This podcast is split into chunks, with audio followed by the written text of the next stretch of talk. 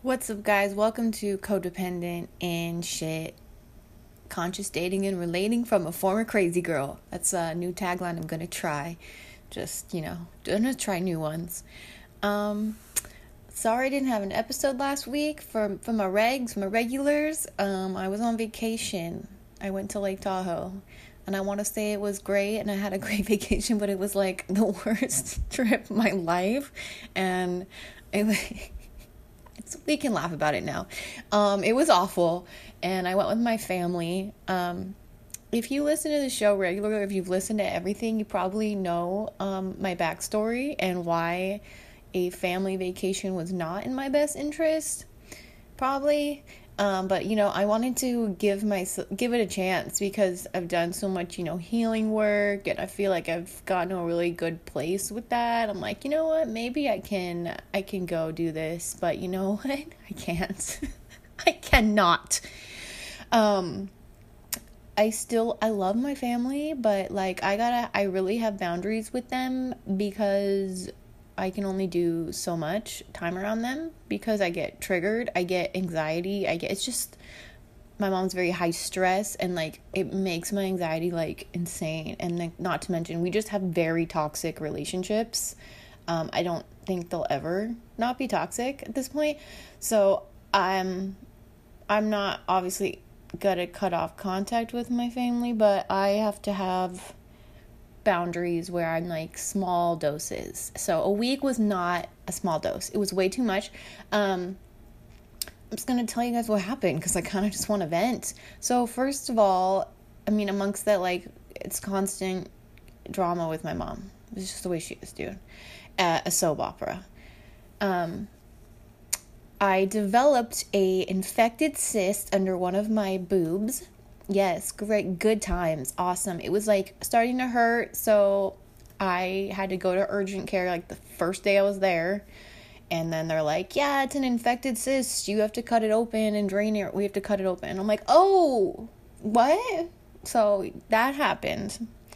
It was not fun. It hurt. I had to keep going back to urgent care. It's a shit show. But um also just the amount of drama and like I said like my mom and me, like cannot coexist and I want to talk about something that I realized is a manipulation tactic people use that we should be mindful of and that is the use of fake emotions to get our way. So you pretend I mean my son does it, but my son's 4. So that makes sense, you know. Like he's he's excused. Um grown ass adults i don't i can't i cannot agree with it and i cannot get down with it and i cannot just like be silent and let it happen because it's manipulative. So i want to talk about when i realized that that my mom does this. So we're on the way to lake tahoe. She gets pulled over. She was speeding and she immediately starts crying to the cop like I'm talking she she pulled a Karen. She Karen. She was a crying Karen. So the cop um she's just crying and acting like serious so like inconsolable like oh like I didn't even know and I'm in the front seat like oh my god she's for real doing this and like if this works I swear like and she cried and and it worked. And I was like, damn, like personally, I'd probably rather take a ticket than do that. Like my pride would just rather take the ticket. I'm not going to fake cry. So he lets her go and we're pulling out and she's still like crying cuz he could still see her. I'm not kidding, guys. And she seriously, she goes and scene. Ashley, you have to cry in those situations end scene literally cut the tears. I was like, that was completely fake, yo. I was like, holy shit. And then I also had to interject because if we were a family of color in that whole scenario, probably I believe would have went a lot different. So I had to remind her that that was white privilege 101. Um, I'm sorry, it's true. I, if you're mad about that, me saying that, there some of this shit is true, guys. Let's be real. Like I don't, I'm not even gonna go into all that, but like there is merit to this stuff. Um, and she totally just stopped crying. And I was like, that was psycho. Like, I cannot just, I can't fake cry. I can't fake emotions. I just can't. Um, but I kept that in mind. So through the trip, like, she would do that. She would start crying, like, when we would get in an argument. And the arguments were always when I would stand up for myself, like a boundary with my son or just anything where I was defending myself and like I'm not going to just act like, you know, this is right or you're right. I and she would lash out and it would wind up with crying and having what I would call an adult temper tantrum. And she'd leave the hotel and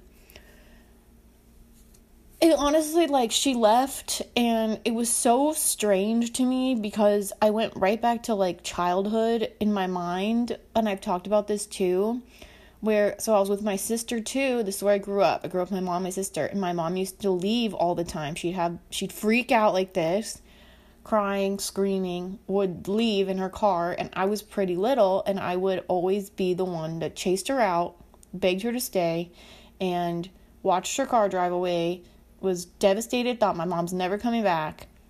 Um, this stuff is totally traumatic. Like I've already worked through a lot of it with like a therapist and stuff, but but I was seriously having like flashbacks of this because it was the same scenario. Like although this is years later, and we're now at this hotel, it was the same sh- same setup. So she leaves, and I'm the only one that's like, oh, should we call her or like, can you track her? And I'm like, just I'm like festering. I'm like in the room, and I'm I'm getting upset and I can't like think about anything else except that like we need to call or we need and this is exactly how this would play out when I was a kid with my sister. My sister would be off in her room. She wouldn't really care.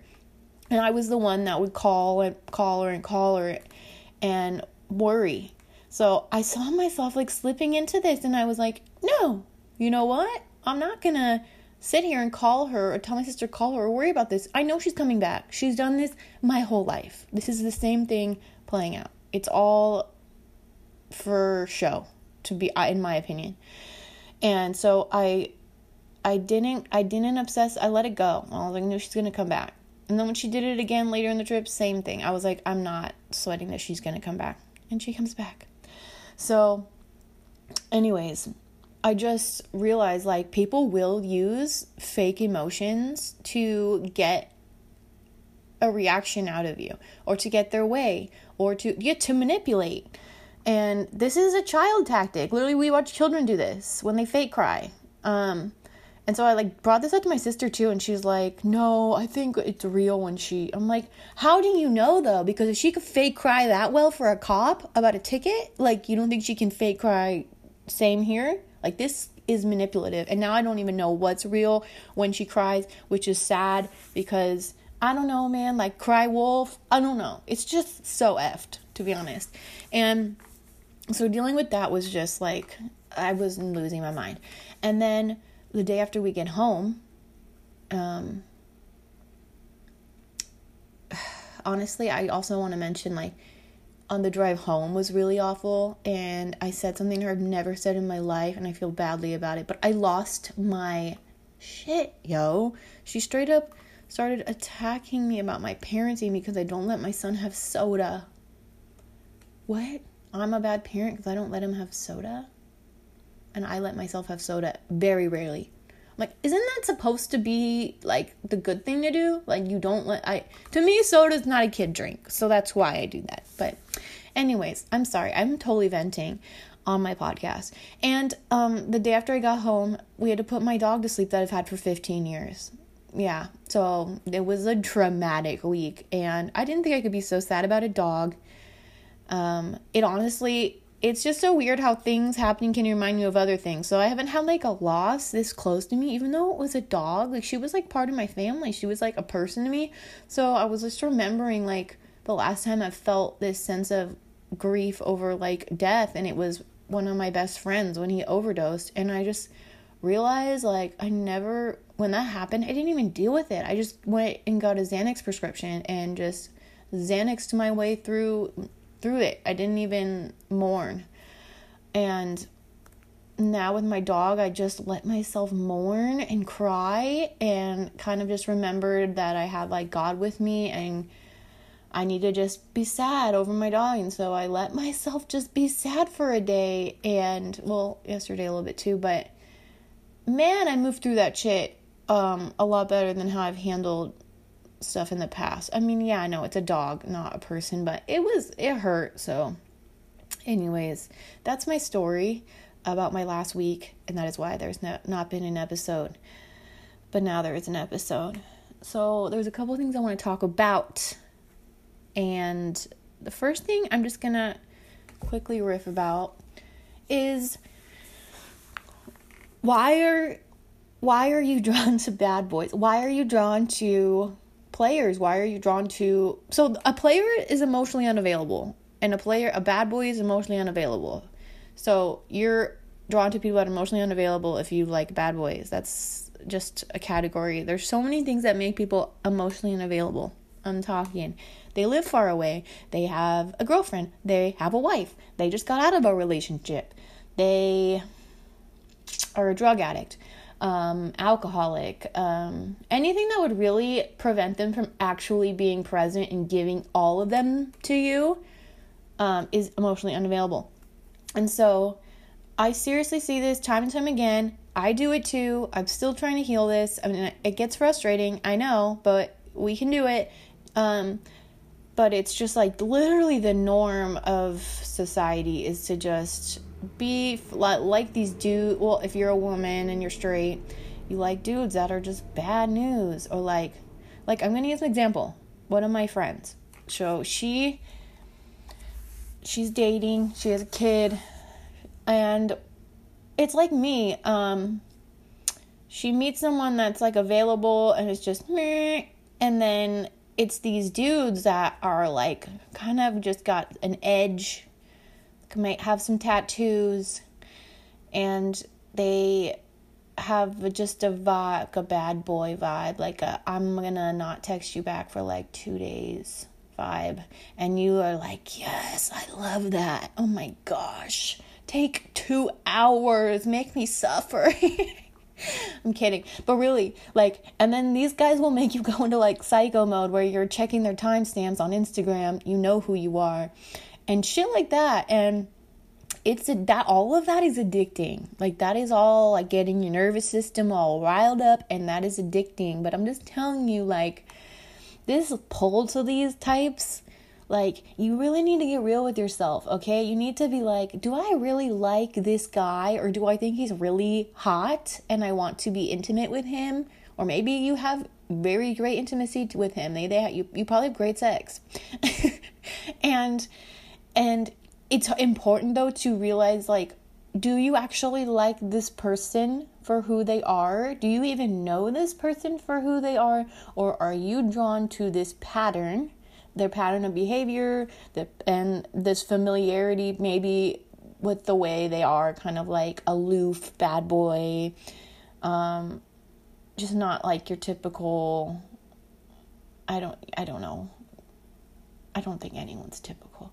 So just really catch yourself and it helps to dive into that like because i still do this too and i start to like hyper focus on someone and i'll be like it's just because they're not giving me attention and it's it sucks to realize you're in this pattern and that you have other people that are available and you push them away but beating yourself up about it is also not productive whatsoever. It is not helping your cause. And so it's honestly been a lot nicer and nicer experience for me because I still am in this pattern. Like I'm trying to break it, but stop beating myself up and being sad about it and to just accept that that's where I'm at right now. Um, I, I'm getting better. I've definitely made improvements. Like I'm way more inclined to continue talking with people that are health like healthy attached and like um see just better quality overall but I still struggle with this. Like it's not an overnight process, but beating yourself up about it is not gonna help, and it's okay.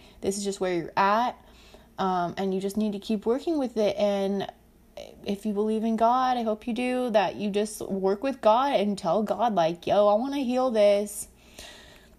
I don't want to keep doing this," and trust that you are working towards healing this pattern and recognizing that this is just a human thing we developed um, from the past from and we're really just trying to protect ourselves. So this actually just circles back to something a listener wanted me to talk about which is how to become emotionally available and not love avoidant. Because if you're doing this pattern you are love avoidant. Because i've talked about this so many times it, it's it's it's a mind it'll blow your mind a little bit.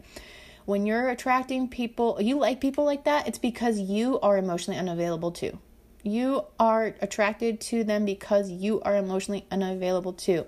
Because on some level, subconsciously, you know these people will not give you all of all of it, all of themselves. They're they're not available. So you don't ever have to be available because on some level in there, you're probably scared of real love and intimacy because then you have to be vulnerable and you have to open up and you have to be authentic. You have to show who you really are. So, and it's why you became, why we become this way. Um, it can be like you got really hurt in the past. I think that's how it was for me. Like my first love, my first heartbreak, I think I just shut down. Um, but it's it's it's something you can heal but it's i think it just really helps to understand that we like these people for this reason and that what it means to even be emotionally available. So I actually like found my old notes from like over a year ago because I decided to like really study the concept of emotional availability because I why when I realized I had I'm emotional una- emotionally unavailable because that's why I like emotionally unavailable people, I was like, what does that even mean? I was like, what? And so I I did some research and emotional availability is actually emotional authenticity. So it's being willing to be vulnerable. I'm so bad at being vulnerable when it's like one on one in a romantic relationship. I can be so vulnerable on here. It's it's insane. but when I'm with a trying to date, like I'm I I cower at even like when guys try to look in my eyes, I like look away. I just freak out. It's sad.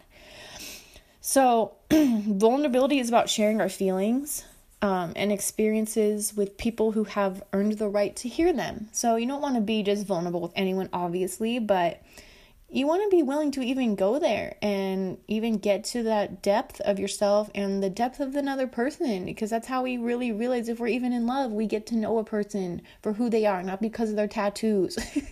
And their arms. Like there's more to it than that. And authenticity um, is you know showing up as who you truly are and not contorting yourself um, and people pleasing and like being upfront with like what you want. If you're if you're really avidly searching for your person like even being open about that just being open and honest and not just showing who you are. Because if you put on an act the act is eventually going to fade. And if if you're putting on an act to get someone to like you how are they actually gonna it's never gonna work out because eventually your act is gonna fall and they're gonna see the real you or likewise i mean vice versa you'll see the real them and you'll be like oops like i don't even know you. That's why i i'm an avid believer in like don't rush things.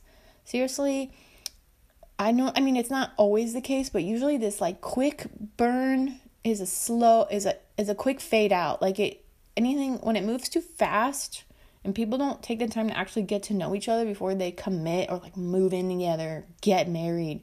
I really don't think it's smart because you it takes time to get to know people. It takes time for people to let their walls down and to be willing to be vulnerable with other people. And majority of society is very emotionally unavailable. So think of how many emotionally unavailable people come together and get into a relationship and never even really expose themselves to each other and then they like move in. They like rush it. They're like oh i'm in love you know the lust phase which everyone has.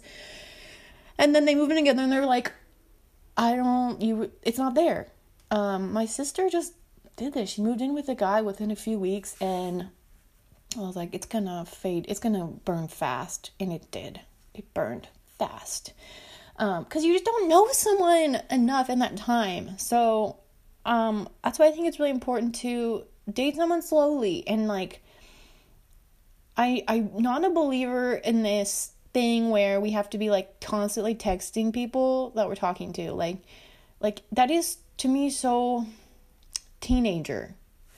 Like I definitely would like to talk with my partner and I think people should check in with their partners or people they're dating be like, "Hey, how's your day?" you know. But nothing like the all day everyday thing is just so crazy to me because it creates this expectation that I don't even know. It's actually really codependent because you just have no concept of like of each other's time, like respecting the boundary of like I'm doing my thing, you're doing your thing right now. Um it's so leechy to be like I need to know what they're doing at all times and like texting and like so then and then it creates this this drama because there's always a gap. There's always going to be like someday your partner, the person's not going to like respond as fast as they did once. Or maybe you're going to get a good morning text and like, is that going to set you off your rocker? Are you going to lose your mind because you didn't get your good morning, beautiful text? Like, mm. and I've seen that and I've been there and it's not fun. And it's not an indicator that someone's over you just because they're not like continuing this obsessive texting pattern, but and I know it's easy in the beginning to like want to be texting all the time because it's like, oh, I have a crush, it's so cute. But like, I just, I feel like we would all be better off if we just kept it practical and we're like, we don't need to be texting all day every day. I always like I'm really attracted to men that do that. That they like check text me, they check in, but they're not like blowing me up, or they're not like wanting to be talking all day about nothing. It's another thing. I don't want to text about nothing about what you're eating. I don't give a shit. um, but yeah, guys, emotional unavailability is emotional authenticity. So if you want to stop being love avoidant, it's obviously becoming aware that you're love avoidant, and then it's pushing past when it's uncomfortable. When someone that is not love avoidant or that seems available in a healthy way. Like there's definitely a fine line between available and clingy attached, overly attached, like desperate men. And those I am repelled by that. I will like run for the hills so fast I can no. Don't you don't want to get all caught up in all that. Um but when you are you are talking to someone that seems securely attached, don't run. Don't ghost them. Like catch yourself like when you're not replying. I have to do that. I'm like I'm like about to ghost. I need to be more attentive to this person and I realize I'm doing it. And I think usually it we do it because we're bored. It's boring, which is really sad that we're just like addicted to like this um unknowingness with people we're dating. We like it, but it's not healthy. And we want to be interested in people that are interested in us. And so it might feel boring, but we got to push past this shit, yo. We got to push past it. And healthy love feels boring. Healthy connection is probably going to feel boring if you're used to up and down drama, chaos. And it's okay. We're all doing this together. My stomach is growling. I need to eat some food. And I think I'm going to wrap this episode up because this was a good one. I think I think I talked about some important things. So, oh yeah, 24 minutes, not bad. All right, guys.